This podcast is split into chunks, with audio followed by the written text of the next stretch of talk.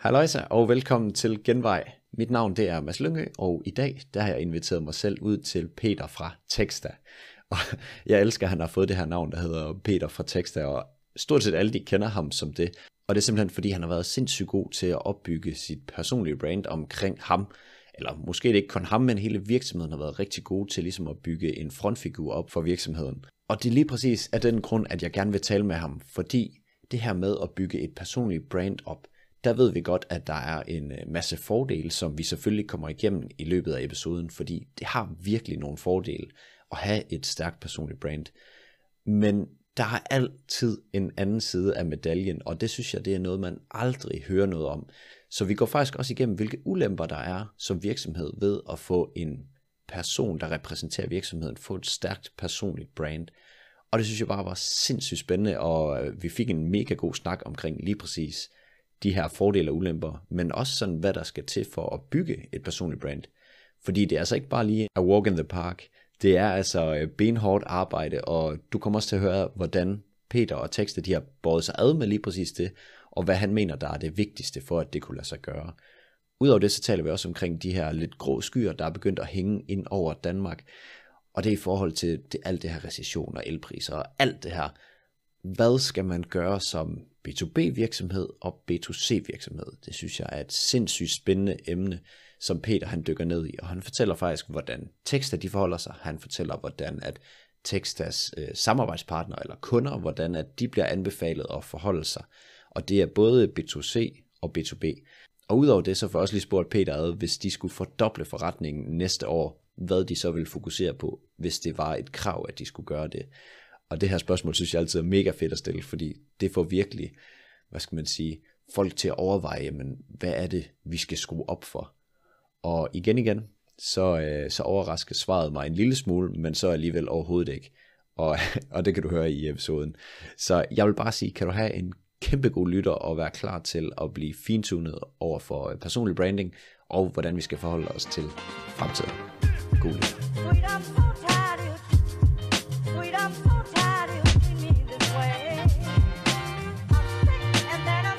Hej så Peter, og velkommen til Genvej. Hej Mads, og tak for at jeg må være med.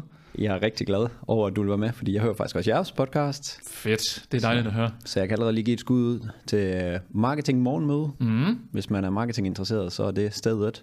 Så er der i hvert fald et øh, par afsnit om øh, alt mellem himmel og jord, øh, hvor Anna og jeg, vi kloger sammen med nogle andre skarpe gæster inden for alt, der har med marketing at gøre. Så ja, tak. Ja, I har, og I har mange fede med. Mm.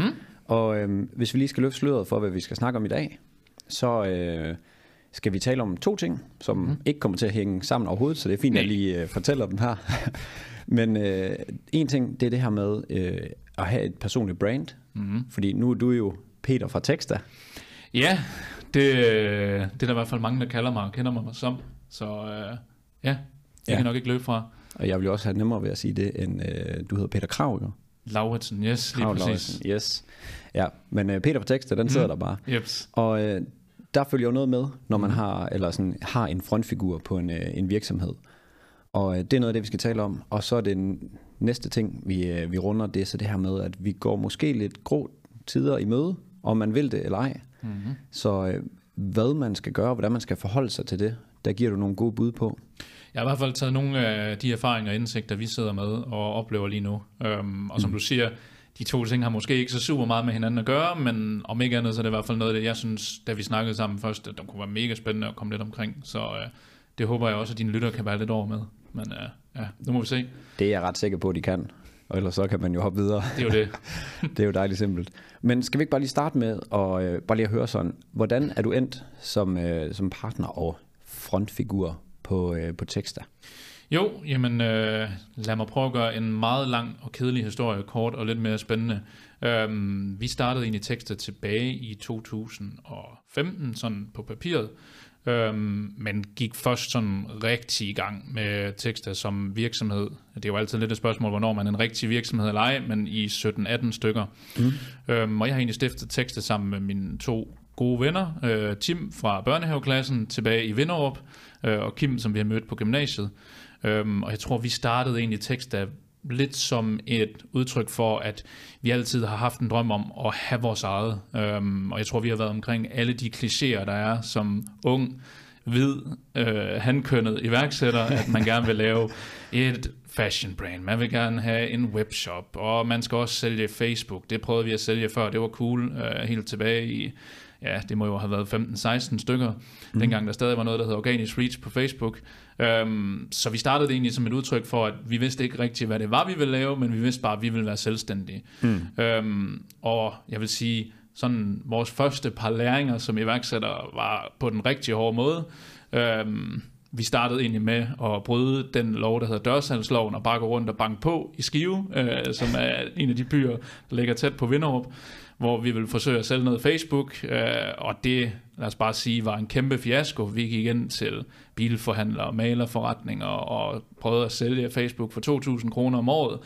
Mm. Øh, og det fandt vi så ud af, det var Skive slet ikke klar til, øh, og vi har så også fundet ud af, at det var åbenbart en ret god pris, øh, som de sagde nej til, så synd for dem. Øhm, men kloge af de erfaringer, så, øh, så gav vi egentlig ikke op, men lagde det sådan lidt på hylden, det her iværksættertrang. Og så tror jeg, sådan ideen til tekst er opstået ved, at jeg sad på Amino, et iværksætterforum. Mm. Det ved jeg også, der er nogle af dine andre gæster, der har snakket lidt om. Der er er der, ofte ja. åbenbart mange gode idéer der.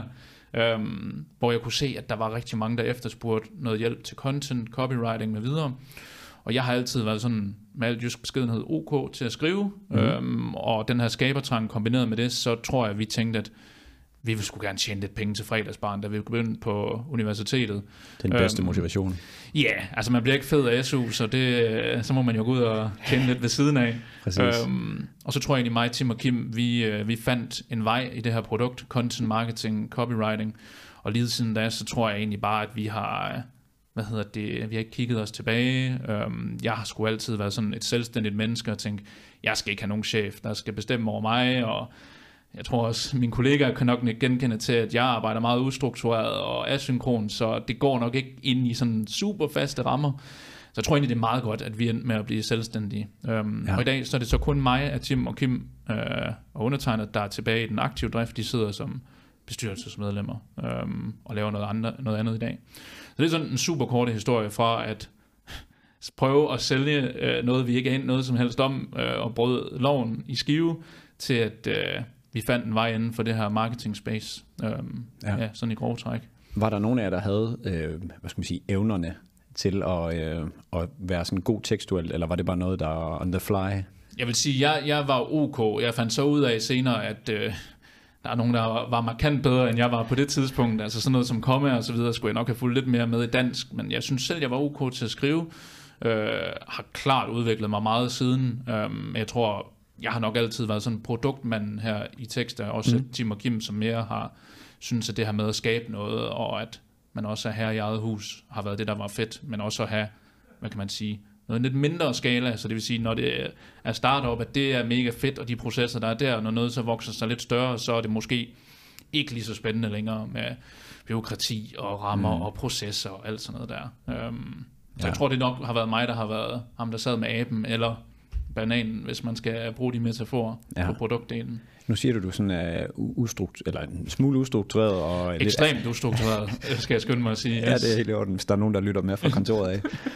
Men øh, hvor- hvordan var det så at skulle, at skulle drive et team, hvor at man ligesom er øh, den, som folk kigger på, hvis der er et eller andet, der skal struktureres, laves, holde styr på?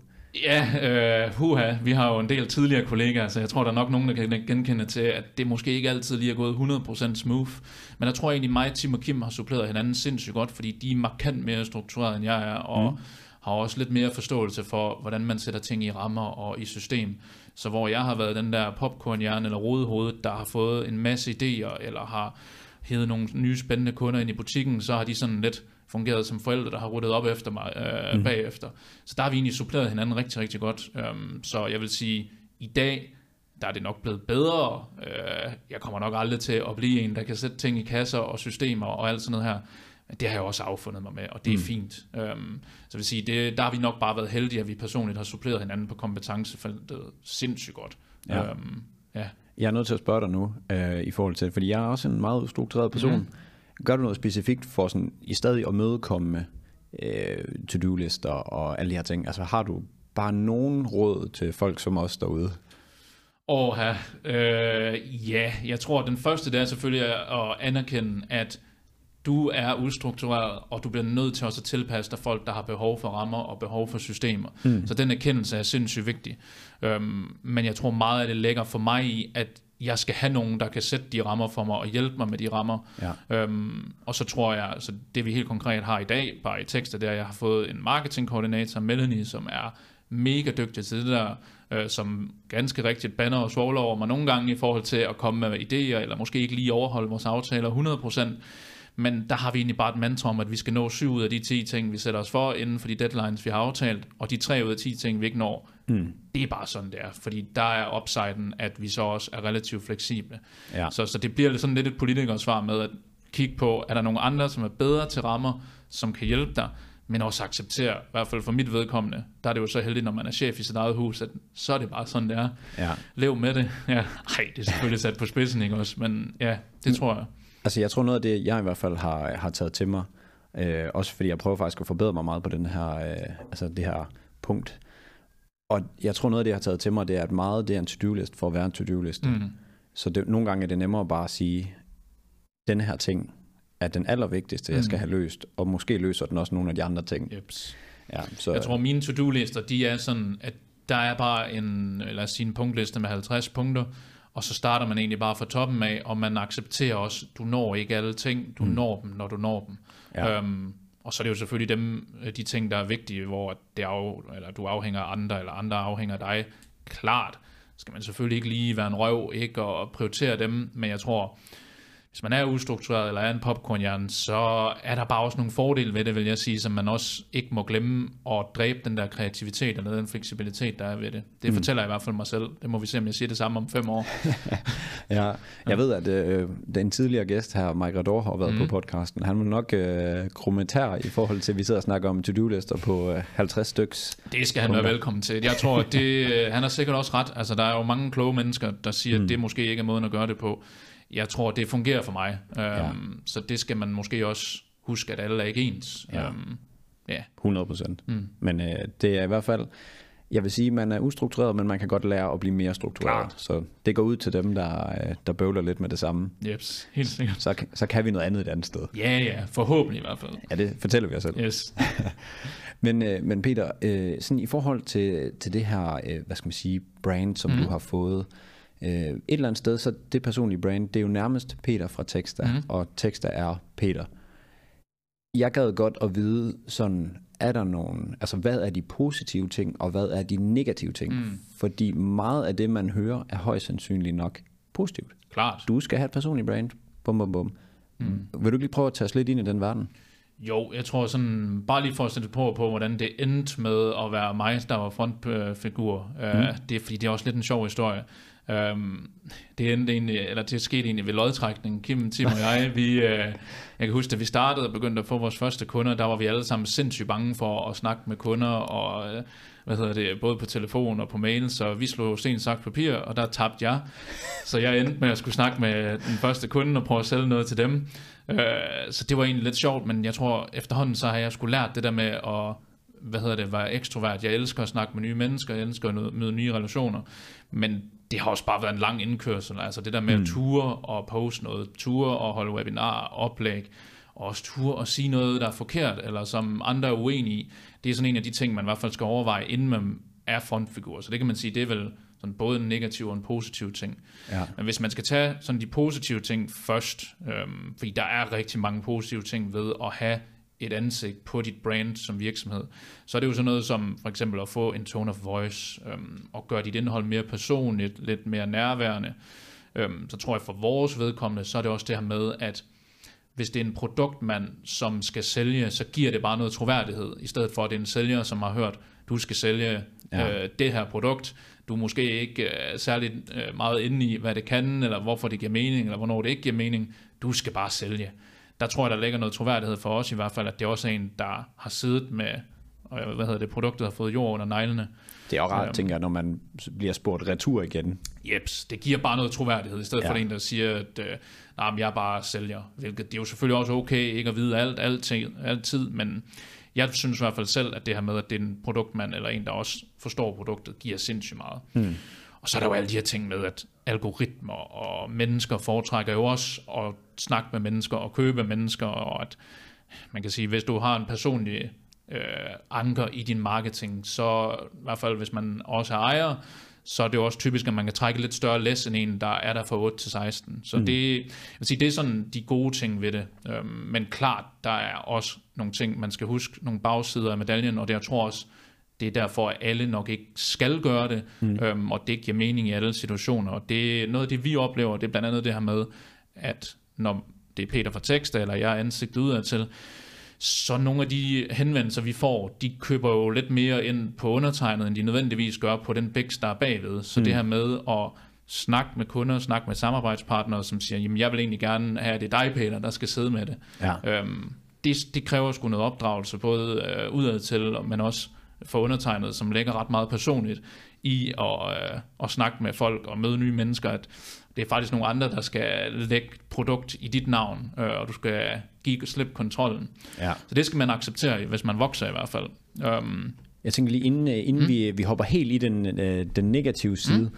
så er det måske også lige meget sådan sjovt at dykke ned ved sådan, altså sådan, hvorfor tror du, at det er så vigtigt at have det her personlige brand? Hvad er det, det kan? Fordi nu nævnte du lige hurtigt tone of voice Ja, ja, og så videre, men hvis man ikke lige er så meget inde i, i den snak, hvad er det præcis, du tænker, det kan? Jamen jeg tror da, når jeg møder markedsføring på, øh, for folk, der gerne vil sælge os noget, mm. så det her med for det første, at man får et ansigt på, det er markant nemmere at forstå, øh, konceptualisere og også købe af et andet menneske, et eller andet logo. Ja. Så det tror jeg, der er sindssygt vigtigt og nok den største faktor. Så tror jeg også det her med, at når der er noget personligt, så giver det også nogle indgange øh, til forskellige ting og noget ekstern validering. For eksempel, du kan jo ikke øh, det er jo, et logo kan jo ikke stå og holde et oplæg til en eller anden konference eller holde et foredrag. Nej. Det er jo mennesker, man, man skal bruge der. Mm. Så jeg tror, det her med, at der er et ansigt, en stemme, nogle holdninger, et eller andet at forholde sig til. Altså det, jeg, kan, jeg kan faktisk ikke huske, hvornår jeg sidst har købt noget af nogen, hvor at jeg har været lidt ligeglad med den, der sad og solgte det til mig. Det Nej. betyder jo bare sindssygt meget, uanset om det er bevidst eller ikke bevidst. Øhm, og jeg vil sige, du kan have verdens allerbedste produkt, men hvis du har en eller anden ja, igen, undskyld mig franske, en røv af en sælger, så kan han jo ødelægge det for dig. Øhm, så, så det betyder jo bare alverden, at de repræsentanter, der er for et brand, også hvad kan man sige, er relativt øh, omgængelige personer, mm. men også har noget pondus og har noget faglighed. Øhm, ja. Så jeg tror sgu, det er mange ting, og jeg tror, det har rigtig meget at gøre med, at vi mennesker, vi har jo lige siden øh, urtiden været sociale væsener, så selvfølgelig køber man i højere grad nogen, man stoler på, nogen, man har en relation til. Mm. Det er der jo talrige undersøgelser, der viser, at jamen, hvis du ikke er i markedet lige nu, men kender en, som tilbyder noget, og du så senere kommer på markedet efter det produkt, han tilbyder, så er sandsynligheden for, at han i hvert fald som minimum bliver spurgt markant højere, end hvis man skal til at lave en Google-søgning, eller til at spørge sit netværk. Um, Ja. Så det, jeg tror, det er mange ting, um, og jeg tror bare det her med, at man har nogle personer, der kan understøtte det brandet, som paraplyen fortæller, ja. har sindssygt meget at sige. Mm. Um, især i B2B, også i B2C, men nok i højere grad, når det er lidt større køb, lidt mere komplekse produkter, lidt længere kunderejser, så betyder det menneske, man snakker med, bare helt ufattelig meget.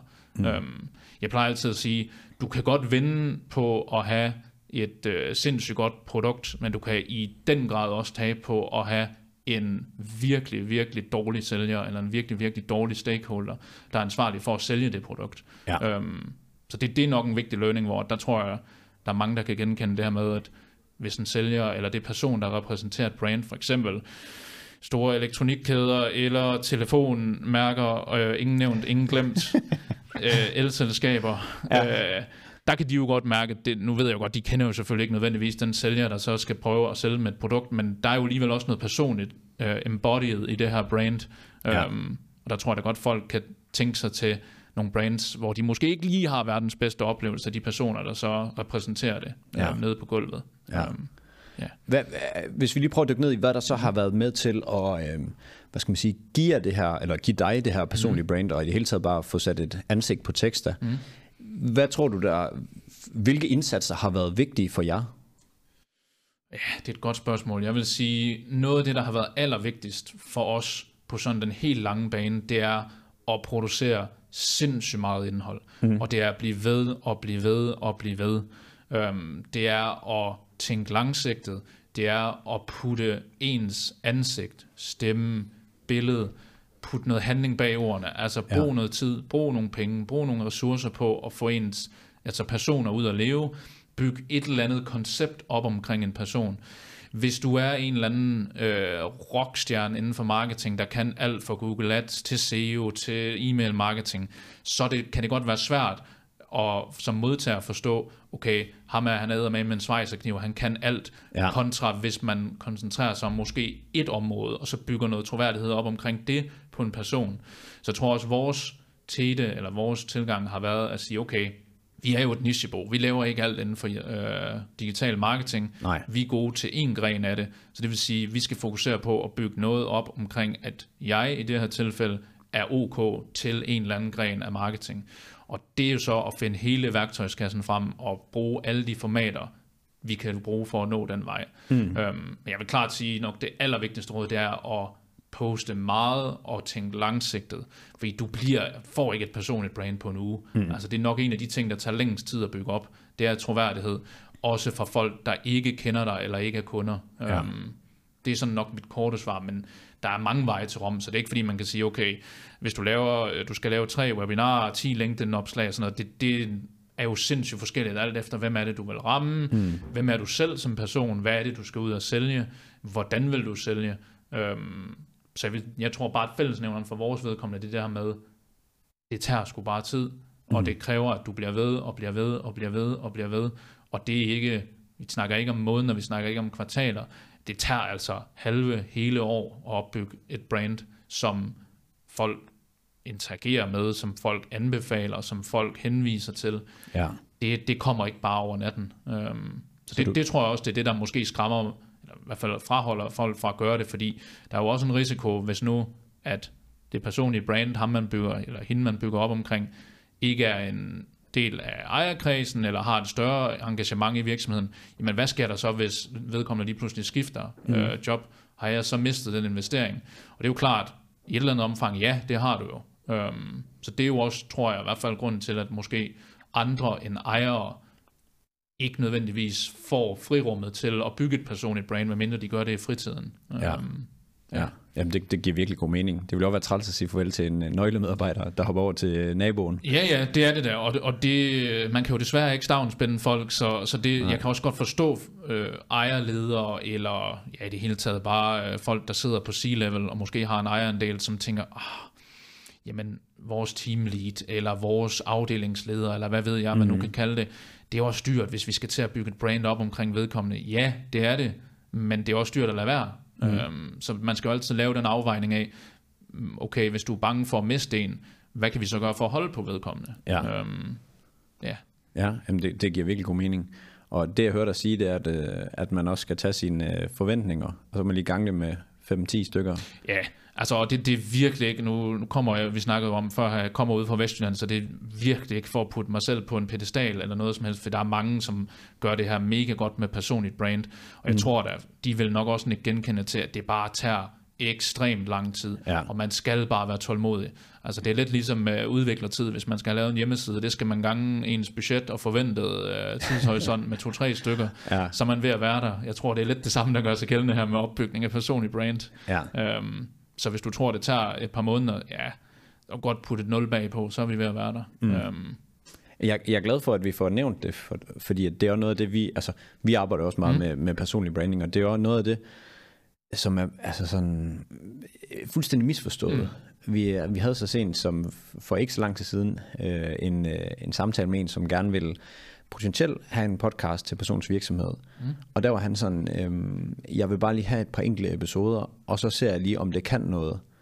Altså, hvad, hvad, det, ja, altså, det er ikke lige sådan, det fungerer. Altså, allerede der er det jo et kæmpe red flag et eller andet sted, fordi, jamen, du kan jo ikke brande noget på et par enkelte gange, og så se, om det virker. Altså, hvis jeg havde 10 kroner for hver gang, jeg hørte den sætning, der, så havde jeg eddermame med været rig. Altså, det der med generelt at tænke marketing, tænke branding, som i, øh, jeg har lige fundet penge til tre måneder, eller tre afsnit, ja. Og så vil jeg gerne lige se det andet.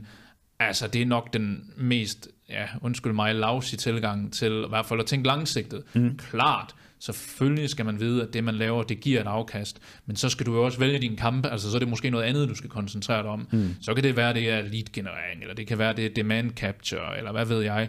Men hvis du gerne vil bygge et personligt brand, så er det bare at vide, at det kommer til at koste mange penge, det kommer til at koste mange timer, mm. og uanset om du putter 100-200 timer i det i måned 1, så kommer du ikke til at have et personligt brand af den årsag. Nej. Du skal også bare have tid til at lægge og bage, eller koge, før at der kommer noget ud af det. Altså folk skal bare have set dig mange gange over lang tid. Ja. Øhm, det er i hvert fald det, vi oplever, øhm, for at bygge det her ja, personlige brand eller thought leadership. Og ikke at jeg siger, at vi på nogen måde er perfekte eller har nået det endnu, men altså i hvert fald fået os nogle knups og nogle læringer, som vi så prøver at hjælpe vores kunder med, når de også vil prøve at bygge en eller anden form for position i deres niche. Ja. Øhm, Men, men det, er- det er fedt, vi får det i talsat, fordi det er, det er virkelig en, øh, Mm. en misforstået ting. Og jeg, jeg er faktisk helt vild med, at du siger også, at, at øh, man måske skal prøve at fokusere et sted. yes. Fordi der er den kendte halo-effekt, som siger, jamen hvis, øh, hvis I er gode til at skrive tekster i starten, Mm. jamen så vil jeg måske også forvente, at jamen, så kan I også finde ud af e-mail, mm. og så kan I også finde ud af måske at bygge en hjemmeside, fordi det er jo også i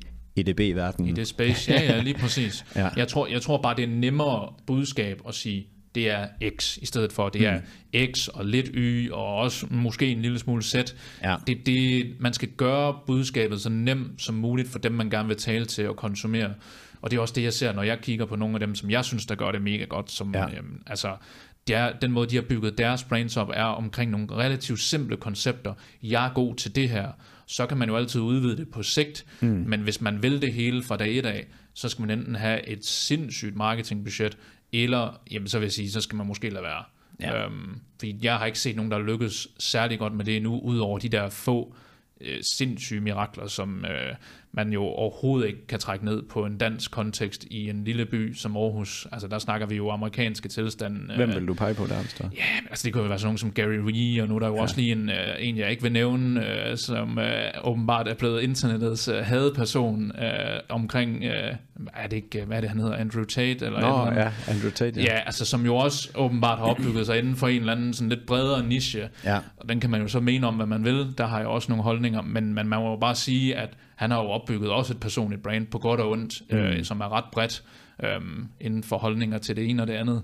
Øhm, så ja. det er Ja. nok nogle af dem, jeg vil nævne, og dem skal man jo bare lade være med at sammenligne sig selv med, fordi vi er jo bare Mads og Peter fra mm. øh, lille øh, Østjylland. Ja. Øhm, så ja, og det betyder ikke, at man skal ikke have høje ambitioner, selvfølgelig skal man det, men igen, tidshorisonten, prioriteringen, rækkefølgen og også ressourcerne, tidsmæssigt og kroner øremæssigt. Ja, så hvis man kombinerer, hvad skal man sige, øh, det her med ikke at sammenligne sig med de store, og øh, en lang tidshorisont, mm. og så sparker her jantelov lige løgne, Yes. og så bare venter og ser, hvad der sker, så, øh, så kan det sig gøre jo. Det vil jeg sige, altså så skal man også bare vide, at det er sindssygt hårdt. Altså mm. det er det. Det, det, det. Man skal også være villig til at lægge den der investering i det.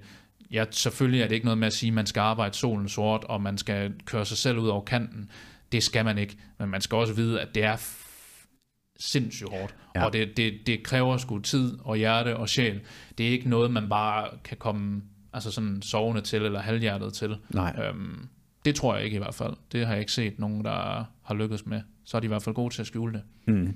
Også øh, tids, altså når vi kigger på den der med tidshorisonten, jeg, jeg ser det meget ligesom at, at bygge en grundform i Præcis. at løbe. Du kan, altså, du kan ikke bare sprinte i en måned, og så har du en god form. Altså sådan, det, der er bare noget, der er sådan fysisk umuligt mm. at gøre på rigtig kort tid. Det skal have det bare. tid, ja. Det Ja. skal det simpelthen. Det er ingen tvivl om det, og det tror jeg, det her med at bygge Ford Leadership og bygge øh, personligt brand, jamen en af de komponenter, der er i den opskrift, det er tid. Mm. Det skal have tid til at lægge og ro. Øhm, Ja, ja, sådan er det. sådan er det. Jamen Peter, så fik vi ligesom rundet den, øh, den positive side. Mm. Lad os lige prøve at øh, starte fra start af ved den, Ja. ja. øh, den negative side, fordi så kan vi Ja. lige prøve at kigge på, at der er jo faktisk også nogle andre sider af medaljen ud. Nej, på filen. Jeg, jeg pauser selv, mig selv, for jeg havde jo faktisk et spørgsmål mere, Mm. jeg vil spørge dig om. Og det er, tror du, at det har været investeringen værd at få det her personlige brand? Ja, det, det kan jeg svare så kort. Det, det har det. Jeg, jeg kan både mærke det på, altså da vi, da vi begyndte at opbygge et brand omkring undertegnet, mm. omkring nogle af de sådan kerneprodukter og ydelser, vi har, altså jeg kan bare se den, gennemslags, øh, den gennemslagskraft, det har haft på de her helt kolde konverteringspunkter, som man jo måler over lang tid, der kan vi jo se, at vi er milevidt i forhold til, hvad vi var før. Mm. Det er jo altid svært at sige, okay, hvor havde vi stået, hvis vi ikke havde gjort det. Ja. Men vi kan i hvert fald se, at vi har rykket os helt ufattelig meget på bare de to-tre år, hvor vi har valgt at bygge noget op omkring, øh, hvad hedder det, Ford Leadership, og så gøre det personligt. Ja. Så det altså helt kort svar, ja, ja, ja, det kan i den grad betale sig. Om man kan lave en ROI-beregning på det, det er nok svært, men jeg turde ikke, ikke have gjort det nu. Nej. Øhm, Det, det gjorde jeg ikke. jeg har det sgu godt med, at der er mange, eller der er nogle ting, man ikke kan regne på. Ja, Fordi så det er bare sådan, og nogens rejse er længere, og nogens rejse er Mm. kortere, men hvis du bliver ved med at bevæge dig i den retning, så skal du nok havne der. Det er jo det, og, og jeg synes jo, du har helt ret, nogle ting skal man bare ikke kunne måle på, øhm, men jeg tror da også, når der er nogen, der vil sige, åh, jamen, hvad så, hvis I har proppet en million i lead-generering, mm. eller hvad ved jeg, det kunne da helt sikkert også have givet noget, men jeg tror, der ligger også bare noget i forhold til de relationer, man får til kunder, samarbejdspartner, leverandør, ved at der er noget personligt inden over det. Mm. Øhm, Jamen altså, ingen tvivl. Ja. Og øh, så må vi hellere hoppe videre til bagsiden af medaljen her. yes. Den store bagside, ej, så skal vi heller ikke skræmme for meget. Nej, men det er jo fint, man er lidt realistisk mm. med det, at, at det er ikke bare en solstrålehistorie, fordi alt godt, der sker, er der som regel også en bagside ved. klart. Og nu snakker vi jo lidt til øh, noget jo lige kort at berøre det, men den, sådan en af de større, det er det her med, i hvert fald hvis du sælger ydelser eller timer, mm. og faktisk også hvis du sælger produkter, så skal du jo bare vide, at når der er noget personligt, når du har dit personlige brand involveret i det, du sælger, så er du jo i højere grad også eksponeret. Så det vil sige, både det her med, at når det er kollegaer, der skal ind over og løse opgaven, at kunder måske stadig kigger hen til dig, og både siger, nej, nah, det er dig, der skal lave det, eller hvis der mm. skulle gå et eller andet skævt, at så ringer de til mig i stedet for mine kollegaer. Ja. Men også det her med, jamen, at folk egentlig binder det produkt, vi leverer op en lille smule på mig, så det går jo den anden vej. Så det vil sige, Texta som brand, det vi leverer mm. rundt om, det påvirker også, hvordan folk sådan ser mit brand. Um, så det, det skal man jo i hvert fald bare være bevidst om, at Ja. når man lægger sig selv i skudlinjen, så er det både på godt og ondt.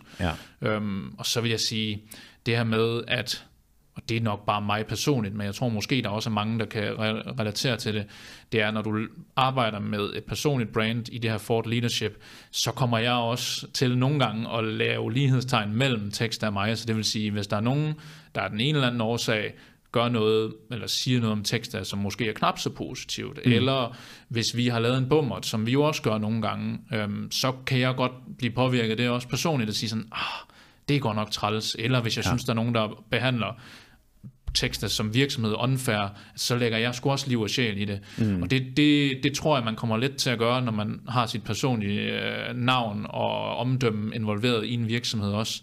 Ja. Og det, det er jo både på godt og ondt, så når det går godt, så er det mega fedt, når det går knap så godt, som det jo bare gør nogle gange, så er det også rigtig øve. Men der er det bare vigtigt, at man lærer det her med at distancere sig fra det, du producerer, skal du distancere fra, hvordan du er professionelt, mm. Og så selvfølgelig også distancere, hvordan du er professionelt, til hvordan du er personligt.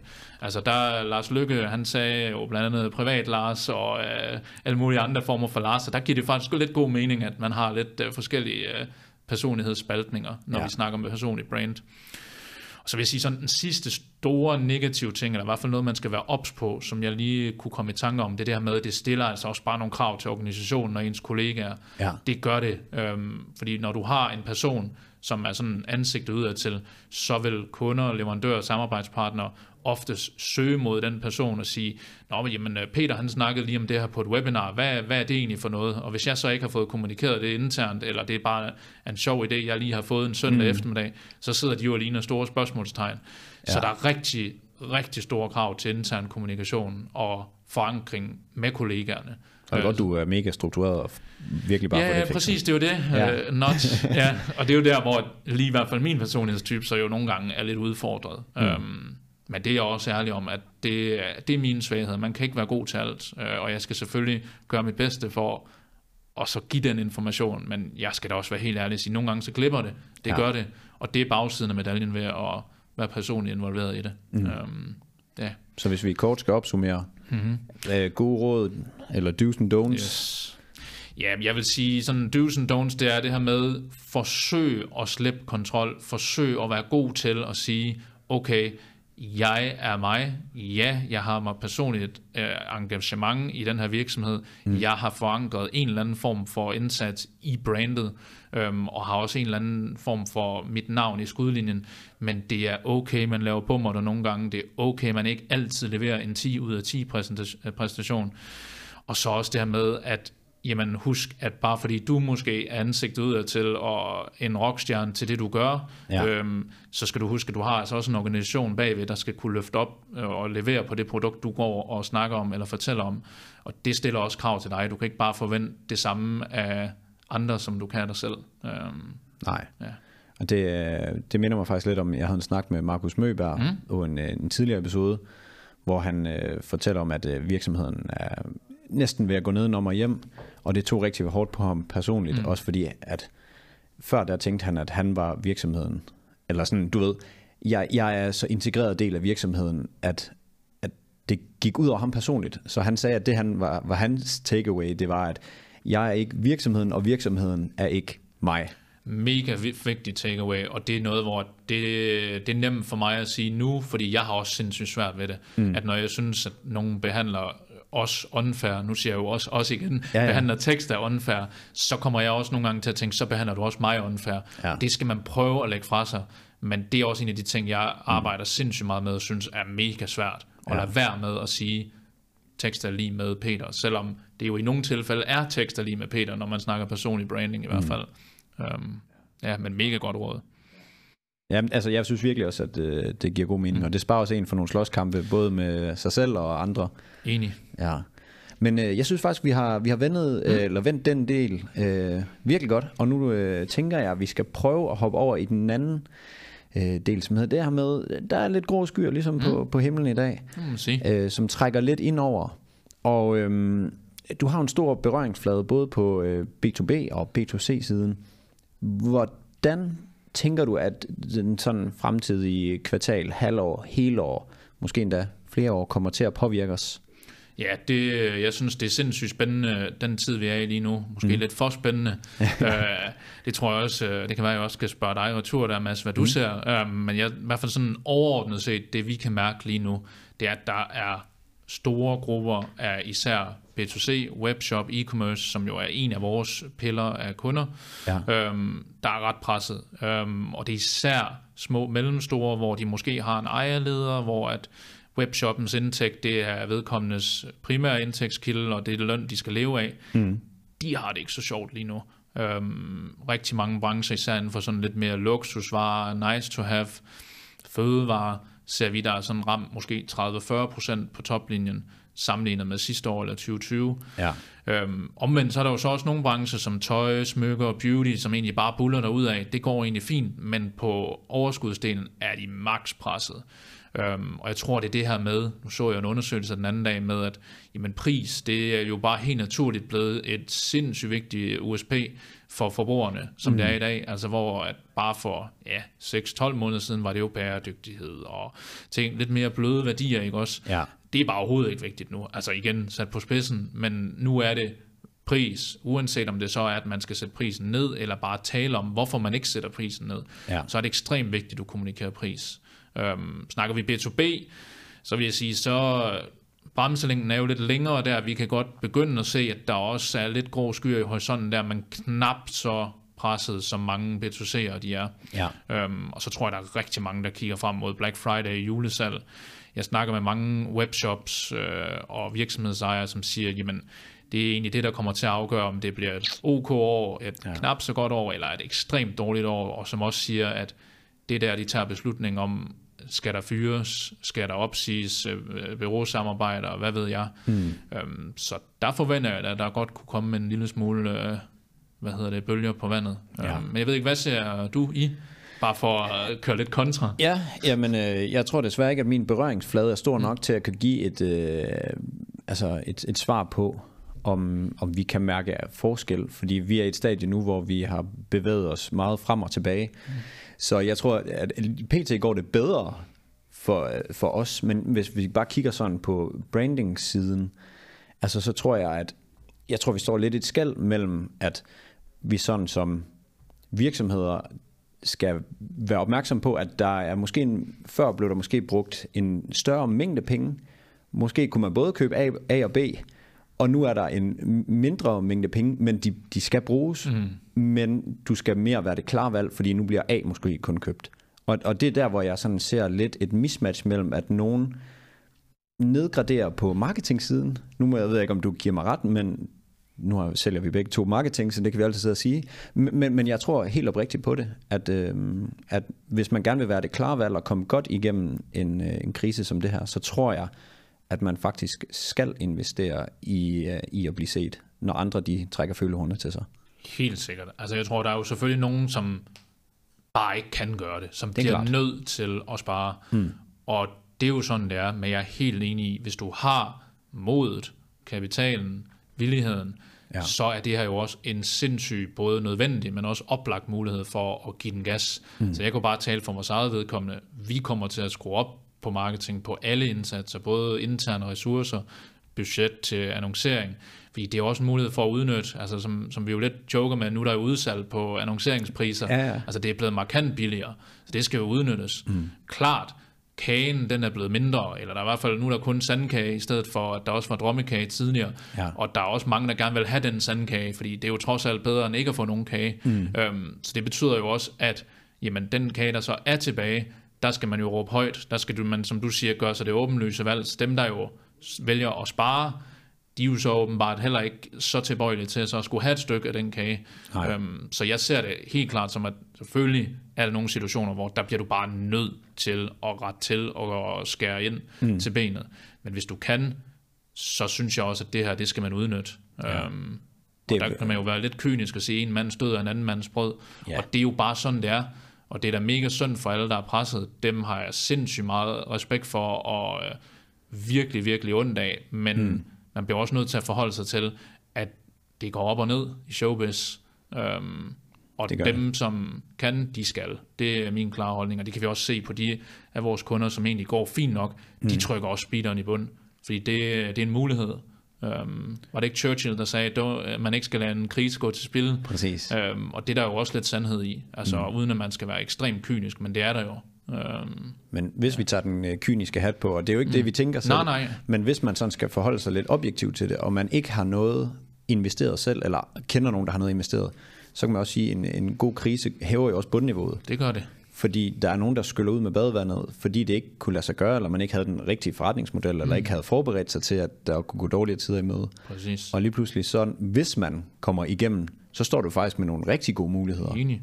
Og det er jo der, hvor man kan sige, sådan, sådan er markedet jo indrettet, at der er korrektioner, og at øh, dem, der ikke kan overleve, de overlever bare ikke. Og så er det jo selvfølgelig mega sundt, at jeg vil sige, meget af det er jo ikke selvforskyldt.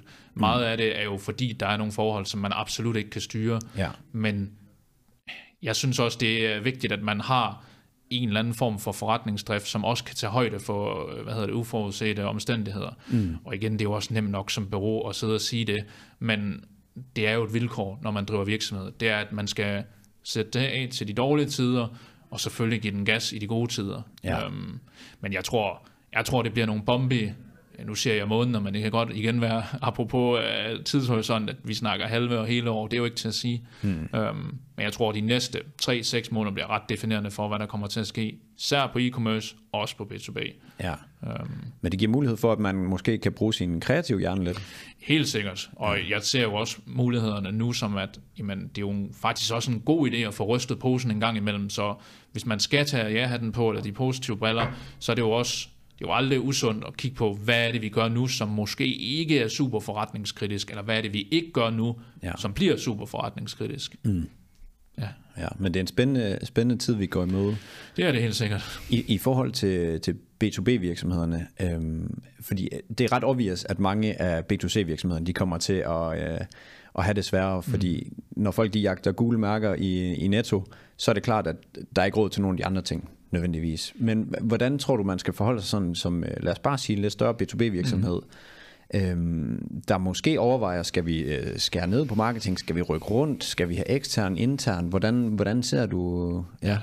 Jeg vil sige, det er jo selvfølgelig sindssygt afhængigt af, hvad det er, man sælger, og hvad for en branche man sidder i, men sådan som generelle betragtninger, mm. der vil jeg virkelig prioritere at arbejde med forecasting og pipeline management, så det er at sige, hvad ligger der i tidshorisonten øh, og af kommende opgaver, fordi det er ret definerende for, hvad man så skal gøre. Men jeg tror sådan, uanset hvad man sidder i lige nu, om man bare buller der ud af, og alt går egentlig fint nok, eller om man sådan er lidt, ja igen, med, undskyld mit franske, lidt på røven, mm. så tror jeg, der er sådan nogle ting, som jeg, som jeg vil sige, det skal man altid kigge på. Altså det er for eksempel det her med, jamen, kan vi spare nogle steder, uden at det egentlig gør ondt? Altså har ja. vi nogle fragtaftaler, nogle betalingsaftaler, leverandørvilkår, som egentlig ikke er noget, der vi dør af, hvis vi ændrer på, eller får en bedre pris på? Mm.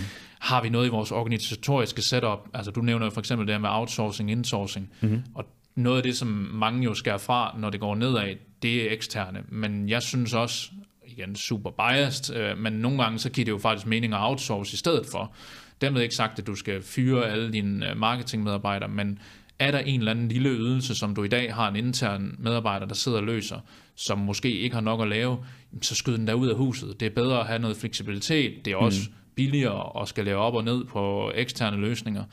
Um, så jeg tror, sådan en outsourcing er en af de ting, vi kigger ind på. Hvad kan vi smide ud af huset, som vi ikke behøver at have inde? Um, ja.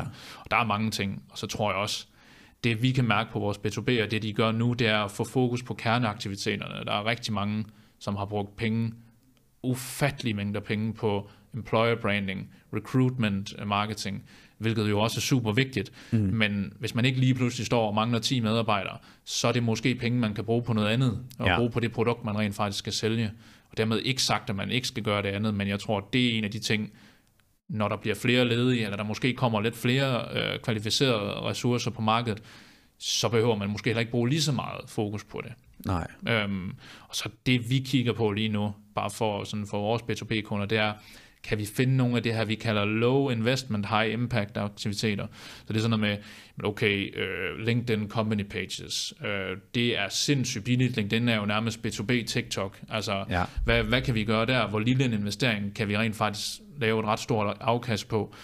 Kan vi sende flere øh, kampagnemails i vores e-mail marketing? Også sindssygt lavt ringende frugt. Kan vi repurpose eller genbruge noget af vores indhold?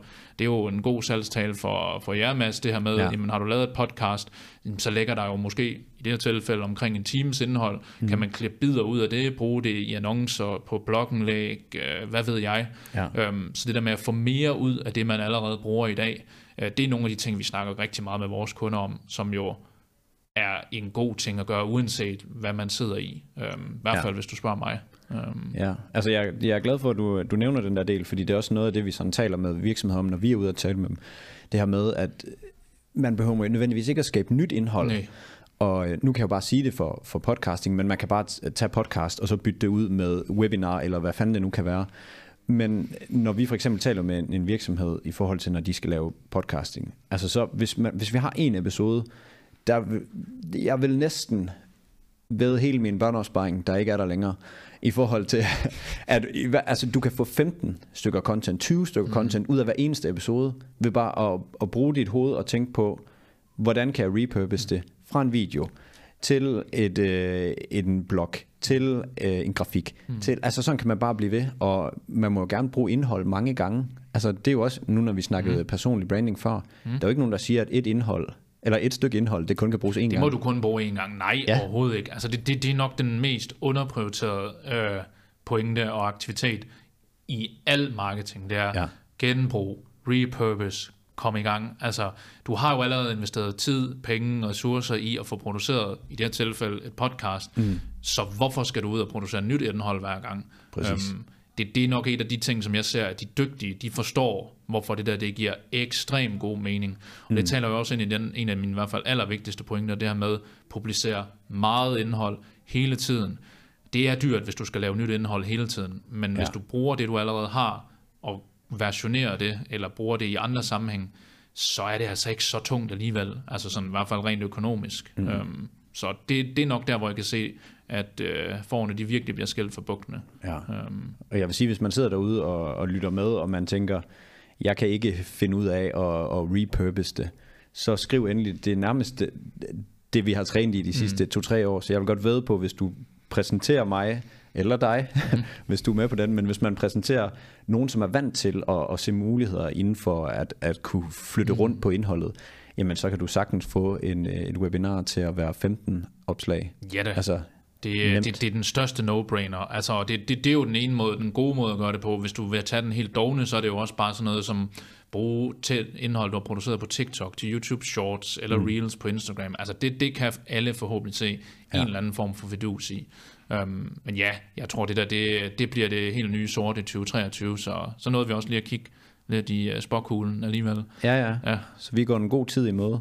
Ja, der er lidt uh, sol og lidt regn i vejrudsigten. Ja, Øhm, Jamen, den ene stod den anden brød. Jeps. Men, men jeg vil virkelig opfordre folk til, også som du siger, at man kan, man kan sagtens bruge det på de forskellige platformer. Ja. Det er jo virkelig øh, essentielt. kæmpe no-brainer. Altså, Ja. ja. det, det er en af de første ting, jeg siger til ja, især vores B2B-kunder, det er, brug nu det indhold, fordi der er så mange, der bruger 80% af deres budget og tid på produktion, mm. 0% på distribution. Jeg ja. synes jo næsten, den bør være 50-50. 50% af omkostningerne på produktion, 50% på distribution. Um, fordi dit indhold kan være verdens bedste, men hvis du ikke ser det, og hvis du ikke ser det mange gange, så har du i hvert fald købt indhold for dyrt ind, i min optik i hvert fald. Kan du huske, øh, kan du huske procentsatsen på, hvor mange af ens følgere, der ser ens øh, indhold, hvis du laver et opslag? Sådan. Åh, pas, jeg kan ikke huske den generelle statistik, men jeg vil da sige, for mit vedkommende, så ligger det nok på en 60 procent, sådan lige umiddelbart. Tror du det? Ja.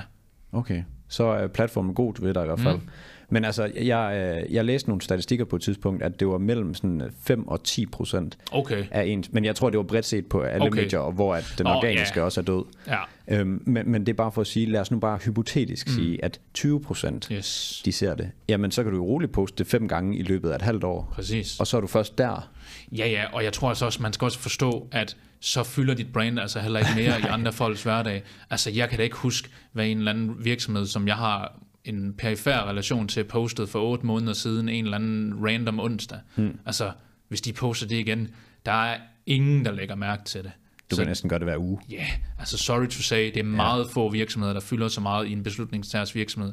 Jeg kan faktisk ikke nævne nogen, når jeg tænker over det. Så skulle det da lige være sådan noget som altså kulturinstitutioner, som det er fjernsyn, Netflix, altså sådan noget mm. der. Altså så er vi jo helt op på den klinge, og igen, det skal man måske lade være med at sammenligne sig selv med. Ja. Øhm, så det skal man også bare huske. Altså, du fylder så ufattelig let i så ufattelig kort tid. Du skal selvfølgelig prøve at fylde det så meget som muligt, mm. men forstå nu også, at så vigtig er du altså heller ikke for din målgruppe. Øhm, Der er mange, der delu- jeg ved ikke, hvad det danske ord hedder, men sådan delusionary, sådan lidt, har en lidt vrangforestilling om, Yes. øh, hvor meget man fylder hos andre. Jeps. Og, og det tror jeg faktisk er sundt, at man finder ud af, at man ikke fylder så meget, fordi Nej. det tager også rigtig meget øh, pres af en. Altså sådan, nå for helvede er jeg ikke vigtigere. Altså så, så kan jeg jo roligt gøre det her. Altså Præcis. Og det, det er jo faktisk en god pointe også i forhold til personlig branding, det er, det er ikke dig som person, der fylder noget hos din målgruppe. Det er det, at du hjælper dem. Det er det, du snakker om noget, der giver, altså, gør dem bedre, dem mm. sejre, og dem øh, mere effektive. Så, altså, og så er der jo selvfølgelig en person bag, men alt markedsføring, i hvert fald hvis du spørger mig, handler jo om at gøre din målgruppe, eller dem du gerne vil tale til, til rockstjerner, altså i deres liv. Øhm, og der skal du jo så også kende din besøgstid, fordi du skal være der, når du har noget at fortælle, der kan gøre dem til en rockstjerne. Mm. Så skal du altså også lade være med at være der, når du ikke har noget, der kan gøre dem til en rockstjerne. Ja. Øhm, og så lad være med det der med. Jeg hører også så mange, nu kan det være, det er et lille rant, uh, Mads, så det må du klippe ud, hvis, uh, hvis det ikke er passende, men der siger, nej, nah, vi, vi vil jo ikke rigtig give rabat og sådan noget, fordi så udvander vi vores brand, og så har de måske kørt rabat en gang i løbet af 24 måneder, en kort periode på to døgn, og det har været 10 procent. Det er der ingen, der kan huske. Mm. Altså, der er ikke nogen, der går og tænker, Nå, okay, nu venter jeg lige til det her brand, de så kører det igen om 12 måneder. Og selvfølgelig er der dem, som for eksempel butikker, der kører øh, fødselsdagstilbud hver anden måned, og alt det der er klart. Hvis Ja. du gør det rigtig meget, så fylder det måske lidt mere, men det gør det ikke for den gennemsnitlige virksomhed. Så øh, ja, sorry, hashtag rant over. Um, Ja, men altså, jamen, det, er jo, det er jo relevant jo. Ja. Også fordi man har så mange vrangforestillinger om, hvor vigtig man er i andres liv. Mm. Men måske, altså, i forhold til som virksomhed, og det skal man måske bare ændre til at sige, jamen, øh, jeg vil bare gerne lige forsøge at være vigtig med den ene ting, jeg smider ud nu, og så er det fint, og Ja. så giver det værdi, og har de set det før, jamen så har de måske brug for at høre det igen, Ja. eller for tredje gang. Og så er de videre i deres hverdag. Præcis. Mads. Altså, så har de, hvis, og hvis der skulle være en lille perifær øh, følger eller relation, som tænker, hov, det har jeg da set før, så fred være mm. med det. Det er bare marketing. Altså, Ja. det, det kan, det, der er aldrig nogen, der er døde af marketing. Altså, det, det tror jeg altså ikke, der er nogen, der, der går i spåne over. Jeg har en lille øvelse, man kan lave. Så du prøver at sidde derhjemme og tænke over nogen, som du har i dit feed, hvor at du har set noget, at de har slået op mm. en gang til, ud over din konkurrent, fordi dem holder du øje med. Yes. Men ud over det, Ja, kan du huske det? jeg kan ikke nævne en eneste. Præcis. Ja. ja. Og, vi jeg ved, ved. at folk har gjort det, fordi jeg anbefaler 100, folk ja. at gøre det, og jeg har også selv gjort det. Altså, Selvfølgelig. ja. Ja. Men øh, jeg har lige to hurtige spørgsmål Ja, her til sidst, Peter. Jeg har faktisk tre. Men øh, de to her, det er, det er dem, der skal chokke dig. No. Oh, ja. Ej, jeg vil gerne lige høre, hvad skal I gøre for at øh, doble tekst af størrelse næste år? Oh. Hvis, hvis, hvis du blev sat på øh, pistol for panden næste år, der skulle tekster være dobbelt størrelse, eller så var det goodbye route. I tror jeg, jeg tager billetten. Ej, øhm, der er ingen grund til at glemme. så tror jeg, at vi skal bruge markant flere penge, og vi skal bruge markant flere timer internt på vores marketing, og vi bruger allerede markant flere penge end mange andre bureauer, og markant flere timer end mange andre bureauer. Men jeg tror bare, at vi skal blive ved med at gøre det, vi allerede gør godt. Blive ved med at own de platformer og formater, vi er gode til, og så selvfølgelig bygge nye på. Og der kan jeg godt afsløre, at der er en masse på vej. Om vi dobler, det må guderne jo vide og bestemme, og vores mm. kære kunder, men det vil nok være det, jeg vil sige, at det er bare at blive ved med at gøre det, vi ved, der virker, og så bygge nye ting på og teste. Um, det gør vi hele tiden. ja, og sørg for at måle lidt på det. På det, man Ja, laver. men det er jo så faktisk det, jeg vil udfordre en lille smule. Vi uh, går lidt kontra. Vi er egentlig ikke interesseret i at måle. Vi, jeg er stort set græskatolsk omkring en given aktivitet. Altså, jeg, jeg behøver ikke vide, om var det lige det her LinkedIn-opslag, der gjorde, at nogen kontaktede os. Vi, øh, vi kigger samlet på vores marketing, så vi siger, okay, vi gjorde alle de her ting, det påvirkede vores salg på det her måde, den her måde, øh, og selvfølgelig prøver vi at isolere, at der er sæsonudsving og alt det der, men går det den rigtige vej, så er jeg egentlig bedøvende ligeglad med at finde ud af, hvad var det lige, der gjorde præcis, at du kontaktede mig. Mm. Fordi det er mega svært i B2B, hvor du jo bare, jeg tror det er jo Dream Data, der har lavet en analyse, de siger, den gennemsnitlige B2B-kunde rejser 192 dage og har 32 touchpoints. Ja. Held og lykke. Held og lykke, og jeg tror at du kan godt komme meget af vejen, og jeg kan også godt se, der ligger værdi i at forstå rejsen, men det er eddermame også bare en øvelse, der kræver ressourcer og kortlægge den der.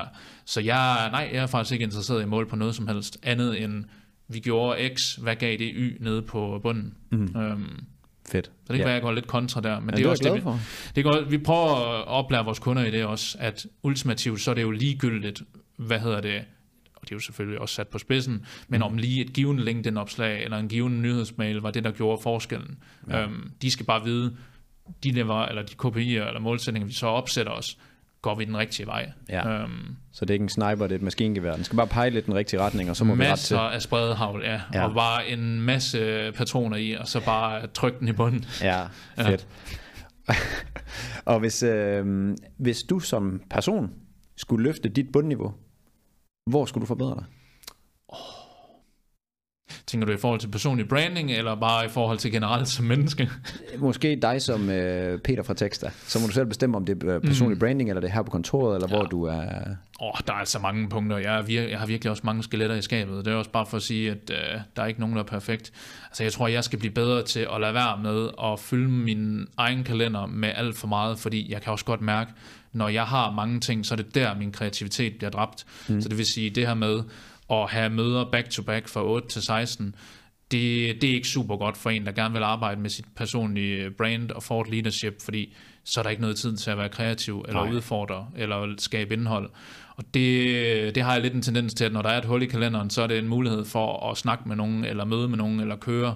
Og det, det er nok klart et af de steder, hvor det skal simpelthen lade være med. Mm. Øh, Så aflys mere, lav mere plads, øh, og selvfølgelig sørge for, at der er de her kreative åndehuller i løbet af både en dag, øh, men selvfølgelig også på kvartals- og månedsbasis. Ja. Det er klart nok der, hvor jeg tror, jeg er virkelig dårlig øh, og skal blive bedre. Øhm, Og hvis jeg bad dig på 10 sekunder her lige lave en plan for, hvordan det skulle gøres. og ansætte en PA, nej. Øh, du er eddermame godt nok streng, Mads. Jamen, det, Øh, i- imens du lige tænker over det, yes. så kan jeg jo bare sige, at jeg tror, jeg har fået lidt en åbenbaring over, når man bliver tvunget til lige at skulle finde for det første, hvad der er udfordringen, mm. og hvad en potentiel løsning kunne være, så bliver det nogle gange soleklart for en selv, når mm. man faktisk får muligheden for at tænke over det. Ja. Det tror jeg, du har helt ret i. Jeg tror, vi har lige snakket om det i dag faktisk øh, internt, og jeg tror, den vigtigste nøgle, det er nok at tvinge sig selv til det, så det vil sige sætte begrænsninger op, som hedder, du må bare ikke have flere møder i løbet af en uge. Så jeg tror, det bliver nok helt lavpraktisk at sige, du har de her mødetider, dem kan du dele ud. Når de er brugt, bare ærgerligt. Ja. Øhm, så må vi jo se, om det virker. Det ved jeg jo så ikke, men øh, man skal jo også teste, apropos mm. marketing, teste en masse ting. Så det er nok første forsøg. ja. Så må vi se, om det dur. Har du nogle spots, hvor du overhovedet ikke kan kontaktes, hvor du laver noget deep work? Nej, og det er virkelig dårligt til, undtagen om aftenen, og det, det skal man jo også lade være med, øh, i hvert fald konsekvent og i længere perioder, mm. og uden, hvis man ikke synes, det er sjovt. Det synes jeg så, det er. Øhm, men det er nok om aftenen. Ja, okay. Yes. Jeg har så også en, heldigvis en øh, kæreste, som også er meget karrieremenneske og går virkelig op i sit job. Mm. Så øh, det går heldigvis nu, Ja. men øh, ja, jeg ved ikke, om det holder på sigt. Altså alle er jo også forskellige, så det er jo ikke, fordi jeg synes, det er sjovt, og så skal man jo også gøre det, hvis man synes, det er fedt. Mm. Men alt har jo også en, en grænse. Jeg klipper den sidste del her ud til dig, specifikt til dig, og så sender jeg den til dig, så kan du afspille den hver kvartal. Ah, nej, nej, nej, nej. Men, men jeg tror, jeg tror det, er- det er en sund øvelse at gøre med sig selv en gang imellem. Men øh, jeg vil egentlig bare lige sige, først og fremmest kæmpe tak mm. for at, øh, at være med i dag, Peter. Det var en fornøjelse. Selvfølgelig, det var, det var mega fornøjelse også for mig at være med. Det var, uh, du sgu dygtig podcast, Mads. Tak for det. Skulle bare sige. Det er jeg glad for. Mm.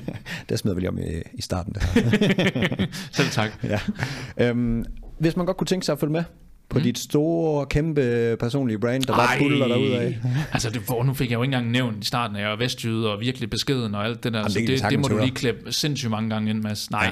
altså hvis man gerne vil følge med, så er det nok klart på enten min LinkedIn-side, eller også Textas company page, også noget, vi faktisk prioriterer ret meget. Mega spændende, hvis man gerne vil arbejde mere med det. Mm. Øhm, ellers så også Marketing Morgenmøde, som du nævnte, hvor jeg ja. sammen med Anne har et podcast. Det er så nok mest for de marketinginteresserede. Øhm, ja, jeg tror, det er de steder, hvis man vil vide en lille smule mere. Jeg prøver at huske at smide øh, links ned. Du er en uh, gentleman. I beskrivelsen, der vil man kunne finde links, hvis jeg har nogenlunde styr på mine processer for det her. Fantastisk. Øhm, jeg, nu jeg bliver nødt til lige at bruge et minut mere for mm. dig. Øh, LinkedIn Company Page. Hvad kan det, og hvordan bruger man det? Oj, bare på, på et minut. Yes. Post, ligesom du gør på en personlig profil. Okay. Lad være med at have kun, de må selvfølgelig også godt være der, kage på kontoret opslag. Nu har Jytte for regnskab jubilæum. Mm. Alle de der klassiske ting. Se det som om, det var en personlig profil. Tur have en holdning, tur have en tone of voice, og post rigtig meget. Ja. Det er nok det, jeg kan sige. Og så have indholdsværdien i feedet. Så ikke med, nu har vi skrevet et blogindlæg, eller nu holder vi et webinar. Viden skal være i selve feedet. Okay. Ja, spændende. Mm. Jamen, jeg har hørt flere nævne det nemlig mm. sådan noget. Men øh, jeg vil egentlig bare lige sige øh, tak for at lytte med i dag, og hvis man også godt kunne tænke sig at følge mig, så opfordrer jeg jo altid til, at man lige kan stikke ind forbi øh, LinkedIn og søge på Mads Lyngø, L-Y-N-G-Ø, og øh, connect gerne. Og ellers så vil jeg bare sige tak fordi, at du lyttede med, og øh, vi ses i næste episode. Adieu. Hej.